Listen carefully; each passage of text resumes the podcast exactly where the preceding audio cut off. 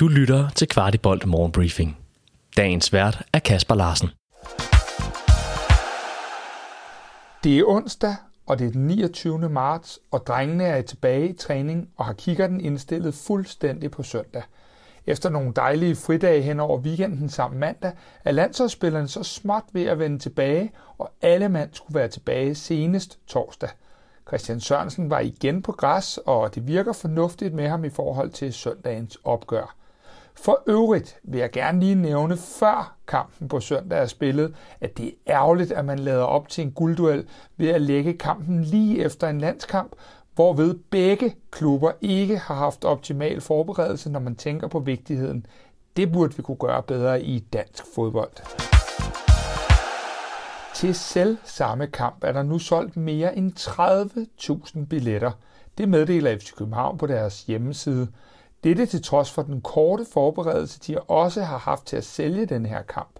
Jakob Lausen fortæller, at man meget gerne vil udbygge det flotte snit på ca. 30.000 her i foråret, og alt tyder på, at det kan realiseres. Det er nu, det gælder, og denne kamp er meget definerende for, om vi igen skal have de store europæiske oplevelser i parken, som vi havde sidste efterår. Valdemar Lund er PT med U21-landsholdet, men fik sig en behagelig overraskelse forleden, da landstræner Kasper Julmanden nævnte netop Valde som en af de stopper, han holder øje med i forbindelse med A-landsholdet fremover. Valde selv siger, at han fik et chok, da han hørte sit navn blive nævnt, men også at han vil arbejde stenhårdt der, hvor han er lige nu, og ikke tænke på det andet, da det ikke gavner hans spil – Selvsamme Lund spillede for U21-landsholdet mod Schweiz. En kamp, hvor også vores dygtige sekser William Klem startede for Danmark, og begge spillede en rigtig fin kamp. Rooney Badaci har, som I kunne høre i gårsdagens morgenbriefing, haft en ret vild uge med U21-landsholdet.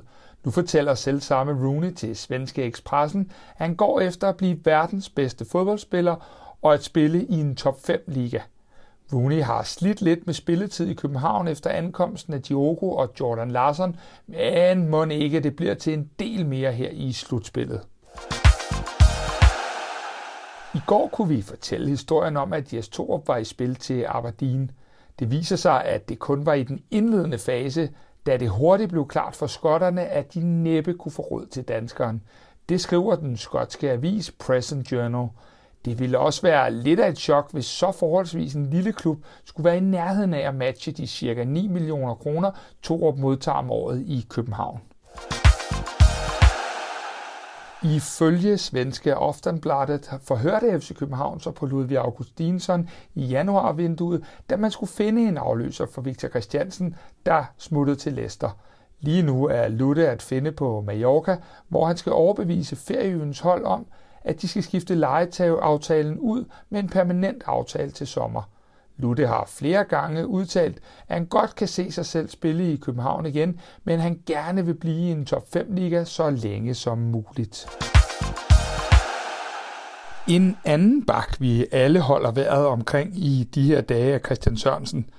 Bakken kæmper for at blive klar efter den skade, der har holdt ham ude de seneste to kampe – og netop Christian Sørensen talte vores datahold om, da vi optog en udgave af Indersiden. Hør lige her, hvor vigtig han er for vores spil dette forår. Så jeg har en spiller med, som jeg, jeg tror, at øh, måske er gået lidt under radaren, hvad angår dataen, eller når man kigger på tallene og hans vigtighed for, for vores klub. Øh, så jeg har taget Christian Sørensen med. Ja, skadet øh, Christian Sørensen, skadet som vi Christian håber Sørensen. bliver klar til, til søndagens brag. Hvad er det, at, øh, at øh, Christian han bidrager med, der gør, at du har ham med? Det er egentlig fordi, at, at, at han har jo både haft VK og ligger kæmpe med, mens VK stadig var i klubben, og så har han også været skadet på det seneste, men alligevel har han altså leveret noget øh, inde på banen, som har haft stor betydning øh, for FCK. Øh, som jeg sagde før, Mo er den, der har, eller som Henrik sagde før, Mo er den, der har lavet flest løb, men, men øh, Christian Sørensen er den med flest gennembrudsafleveringer per kamp i hele Superligaen, altså ikke bare på FCK's hold, men i hele Superligaen. Øhm, derudover så ligger han øh, tredje højst på, nu nævnte Henrik øh, X goals tidligere, så, så lige, lige, lige så kan man kigge på det, der hedder X assist, altså hvor mange assist forventede du, at den spiller vil få.